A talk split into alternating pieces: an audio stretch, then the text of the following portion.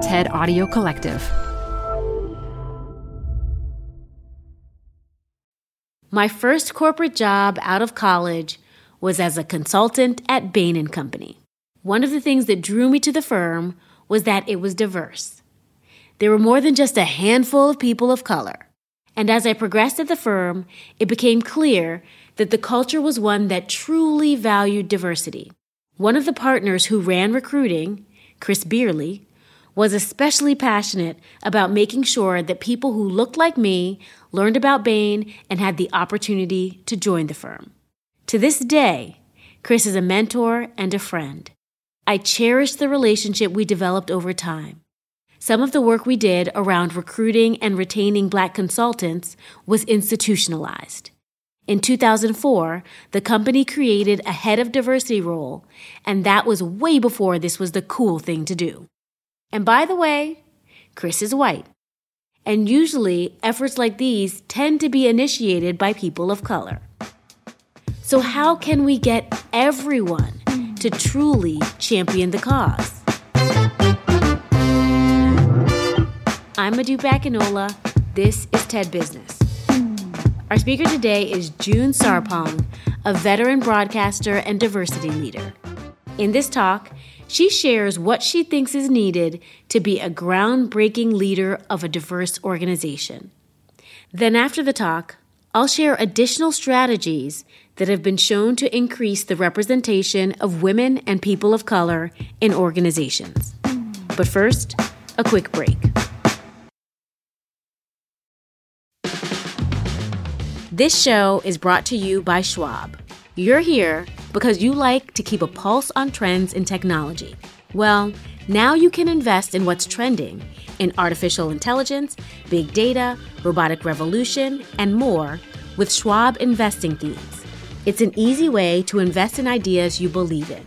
Schwab's research process uncovers emerging trends, then their technology curates relevant stocks into themes. Choose from over 40 themes Buy all the stocks in a theme as is or customize to better fit your investing goals, all in a few clicks. Schwab Investing Themes is not intended to be investment advice or a recommendation of any stock or investment strategy. Learn more at schwab.com slash thematic investing. Canva presents stories to keep you up at night. It was an ordinary workday until. The Singapore presentation is at 3 a.m. The office was shocked. But that's when we sleep. Maya made it less scary with Canva.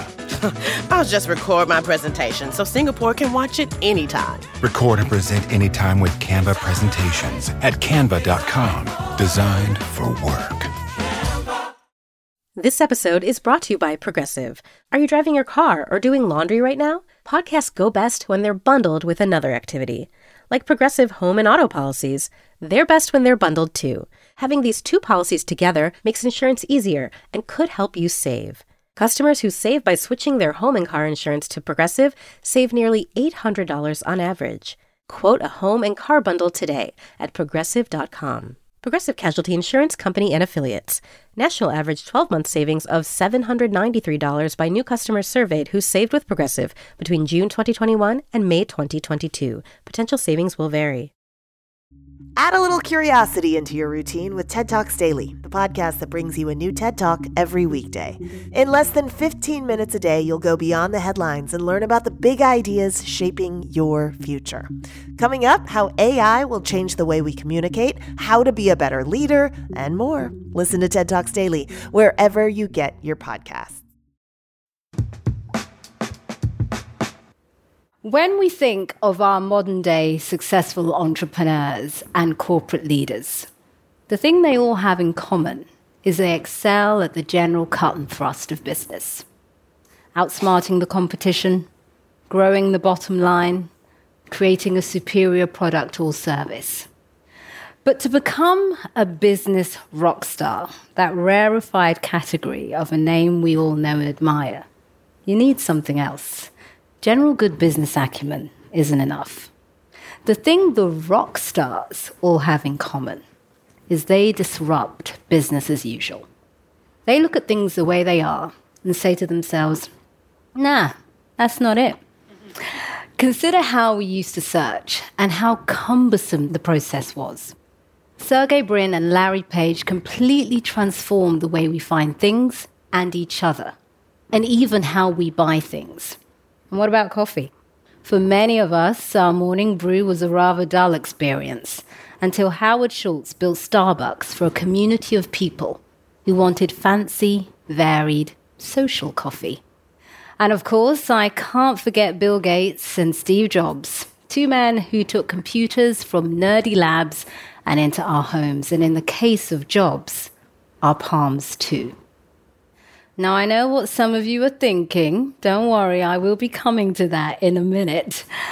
So, if innovators, I know what you're thinking. So, if in, so if innovators like these can do all this, then I believe they are up for a new challenge, a challenge that no one in business has fully cracked yet. So today, I want to talk to you about why I think, why I feel we need a rock star of inclusion. The diversity and inclusion agenda is one that most of us are sold on. We know it boosts creativity and profits and generally makes our lives richer. We've known this for a very long time, but if we're honest, progress has been slow. Nearly 90% of Fortune 500 CEOs are white males. And in the UK, where I'm from, they account for 90.4% of the top 20 roles in FTSE 100 companies. Now, that's a status quo that is ripe for disruption. Disruptors are not afraid of doing the difficult. They push through discomfort. When others doubt, they see a better, more exciting, new way. A new way that others then emulate. A new way that eventually becomes the norm. When it comes to diversity and inclusion, we need bold disruptors who are uncomfortable with the status quo, even if the status quo benefits them. In fact, especially if the status quo benefits them. Now, the general thinking around D&I is that we have to get comfortable having uncomfortable conversations. But there's a step before that's often overlooked. Before uncomfortable conversations must come uncomfortable connections. And that's something I know a little about. I get paid, sometimes anyway, I get paid to do the two things that most people are uncomfortable doing public speaking and talking to strangers. Now, the thing is, when I was a kid, my report card read must talk less. Luckily, I didn't listen.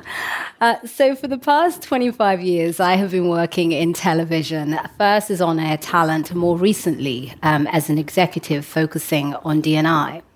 My work as a host has meant that I've had to learn how to build meaningful connections quickly with all kinds of people from very different backgrounds, but it hasn't always been easy. There are neurological and anthropological reasons why we gravitate towards people that remind us of ourselves. There are unspoken codes of familiarity, codes that make us feel safe. We see this everywhere at conferences, lunch halls, parties, even places of worship. Now, there's a palpable feeling you get when you don't connect with someone. It's awkward, it's horrible, and you just want it to be over. But if you push through to find common ground, even if it's small, just to get to the breakthrough, that's when the magic happens and something changes in both people. A game changing moment came for me early on in my career when I was interviewing a high profile actress who shall remain nameless. Um, she was starring in a movie that was considered quite controversial at the time, and as a result, had been subjected to countless insulting interviews. So by the time I got round to her, things were tense. And to make matters worse, we had absolutely nothing in common to fall back on, with her being a high profile A list actress and me an up and coming host. In that moment, I knew I had two choices. One, to carry on as we were, which would have been very uncomfortable for us both and probably ended in the interview being cut short. Or two, try and find a breakthrough. Now, this was a well seasoned actress, and it wasn't a particularly big budget movie. So I knew there had to be a bigger reason as to why she'd accepted the role in the first place. So I decided to focus on the character rather than the controversy. And she immediately opened up. And we were able to have a deep and thoughtful conversation that was actually enjoyable for us both. And she even thanked me at the end. I learned so much from that encounter in terms of what can happen when you don't give up on an uncomfortable connection and how powerful it can be for both people. To this very day, that moment still serves as a template for me of what to do whenever I find myself in a similar situation. Now, if we are to move society forward, this is a journey we all have to make. However, I believe when it comes to the workplace, those with the most power and agency must make the biggest leap first. Let me tell you about John Landgraf, the CEO of FX. In 2015, Variety magazine wrote a scathing article about the least diverse networks in America in relation to directors. And at the bottom of what was a pretty bad list was FX. Out of the 168 episodes that had aired on FX and FXX between 2014 and 2015, 88% were directed by white men, 5% by white women, 7% by men of color, and 0% by women of color. What happened next was interesting. Instead of doing the usual corporate thing of trying to defend the indefensible, rather, Landgraf held up his hand and pledged to diverse creatives that he was going to act, and act quickly at that. So he and his team set about putting together a concrete plan which included a significant financial investment in diverse creatives and in their suppliers to find, hire, nurture, and develop diverse creatives from industries where there were transferable skills, such as music videos, advertising, and theatre. Within a year, Landgraf had turned FX from being the least diverse network in America to one of the most. And they had also managed to increase their diverse directing pool to just over half. Critical and commercial success would follow, with hits such as Atlanta and Better Things. And there would also be an upsurge in paid subscriptions. All because Landgraf stopped following the crowd and instead decided to disrupt in an inclusive way. I would call that rock star behavior, just saying. now, someone else that I think is already a rock star in more ways than one is Gareth Southgate, the current England men's team football manager. Now, before becoming England manager, Southgate was a soccer player himself in the early 1990s and 2000s and witnessed firsthand the racist abuse his colleagues of colour were subjected to, with monkey chants being screamed at them during matches and banana peels thrown onto the pitch. This searing knowledge would serve Southgate well when he became the custodian of the careers of a new generation of England players. He knew he wanted to create a better world for his players so he educated himself on racial injustice and then did the same with the whole team by bringing in Owen Eastwood, a New Zealand performance coach whose modern day interpretation of the Maori philosophy, Whakapapa, we are all connected, therefore we all belong, would become embedded in the psyches of the whole team.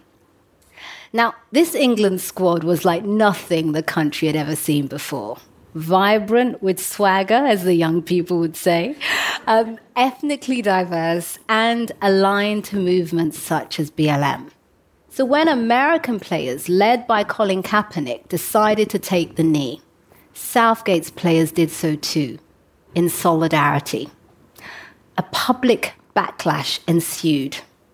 Rather than bow to public pressure, Southgate penned an open letter to the nation, saying, I have a responsibility to the wider community to use my voice, and so do the players. It's their duty to continue to interact with the public on matters such as equality, inclusivity, and racial injustice, while using the power of their voices to help put debates on the table, raise awareness, and educate. There would soon be another moment of truth when three of his black players, Marcus Rashford, Bukayo Saka, and Jadon Sancho, missed their penalties in the Euros finals. A barrage of torrid, racist abuse would follow. Again, Southgate stepped up and not only defended his players, but took the blame as coach. And the beautiful thing that also happened was because of the education piece that had gone before, the whole team rallied around the players, seeing an attack on one as an attack on them all. The unequivocal solidarity that Gareth Southgate has been able to create within this England team is truly a profile in courage. The level of emotional intelligence and understanding that he has displayed means that he is now leading one of the most unified sports teams in modern times. There's no reason this can't be a template for business too. There are hierarchies of inclusion that exist in every society, with those at the top on the inside and those at the bottom cast outside. I grew up in London as the daughter of African immigrants, so I know what it feels like to disrupt the world the way it is and to break through. As a working class black woman, somehow I had a different vision for myself than the one the world had created for me. Fortunately, we are now starting to see more and more women of color progress, but it shouldn't be on us. Now, I know many of you will have noticed, because I saw your faces, I know you did, that the list of business leaders that I opened my talk with were all white men. And all white men from mainly affluent backgrounds at that. That isn't a coincidence. No one group has a monopoly on talent or ability. But as a result of the detrimental impact of imperialism and colonialism, up until very recently, at least from a Western perspective, this group has had a monopoly on access and opportunity. We are heading into some very turbulent times economically, and socially, we're at a crossroads too. In the past, difficult times has often meant that diversity and inclusion has been put on a back burner. I would argue now is the time for us to dig deeper we know inclusion grows the bottom line. And the leaders who truly understand this will be the ones that not only win, but win the right way.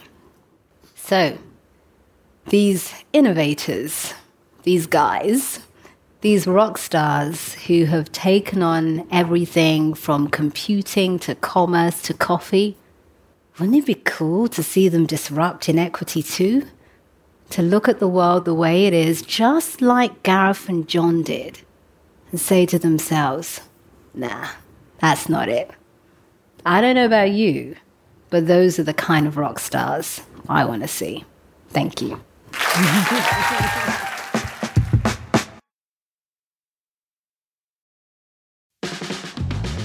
Support for TED Business comes from Odoo.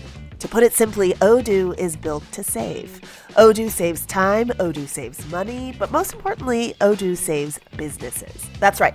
Odoo's superhero software rescues companies from the perils of disconnected platforms, and Odoo's utility belt of user friendly applications puts the power of total business management in the palm of your hand. Learn more at odoo.com slash tedbusiness. That's O-D-O-O dot com slash tedbusiness. Odoo, saving the world one business at a time. This show is brought to you by Schwab. You're here because you like to keep a pulse on trends in technology. Well, now you can invest in what's trending in artificial intelligence, big data, robotic revolution, and more with Schwab investing themes. It's an easy way to invest in ideas you believe in. Schwab's research process uncovers emerging trends. Then their technology curates relevant stocks into themes. Choose from over 40 themes.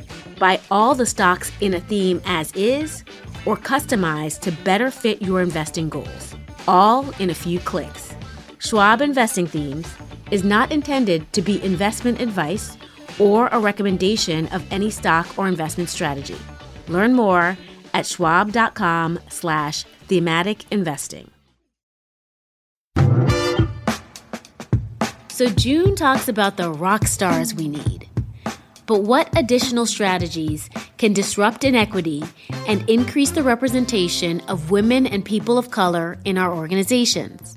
Frank Dobbin, a Harvard sociologist, and his collaborator Alexandra Kalev analyzed three decades worth of data from more than 800 U.S. companies who are required to share their diversity statistics with the Equal Employment Opportunity Commission.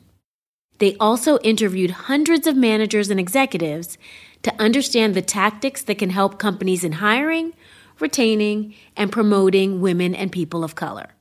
They found that companies are more successful at increasing diversity when they implement programs that spark engagement, draw on people's desire to look good to others, and increase contact between different groups. For instance, although this might seem obvious, five years after a company has introduced a recruitment program that targets women in college, the share of women in its management across all ethnicities rises by about 10%. Another example mentoring programs. Now, I was lucky enough to find Chris as a mentor because I was assigned to a case with him. But there's lots of research showing that women and people of color have a tougher time finding mentors than white males. This is why having formal mentoring programs can be helpful. And Dobbin and Kalev found that these types of programs boosted the number of women of color by 18 to 24 percent. The researchers also discussed the benefits of rotational programs. You know, like when you have employees rotate through different jobs at a company, giving them targeted training to broaden their skills and deepen their understanding of the organization. This type of cross training can help increase diversity by connecting people to each other who would otherwise rarely interact. These programs can boost representation of women in management by 3 to 4 percent. So, practices like the ones I just mentioned, when propelled by rock stars, can make a world of difference in creating more inclusive workplaces. So, which of these do you have in place in your organization? And which ones can you start up in an effort to advance both gender and racial equality at your company and beyond? That's it for today. This episode was produced by Brittany Brown and fact checked by Julia Dickerson. Special thanks to Anna Phelan, Michelle Quint, Corey Hajim, and Colin Helms. I'm Modupe Akinola. Talk to you again next week.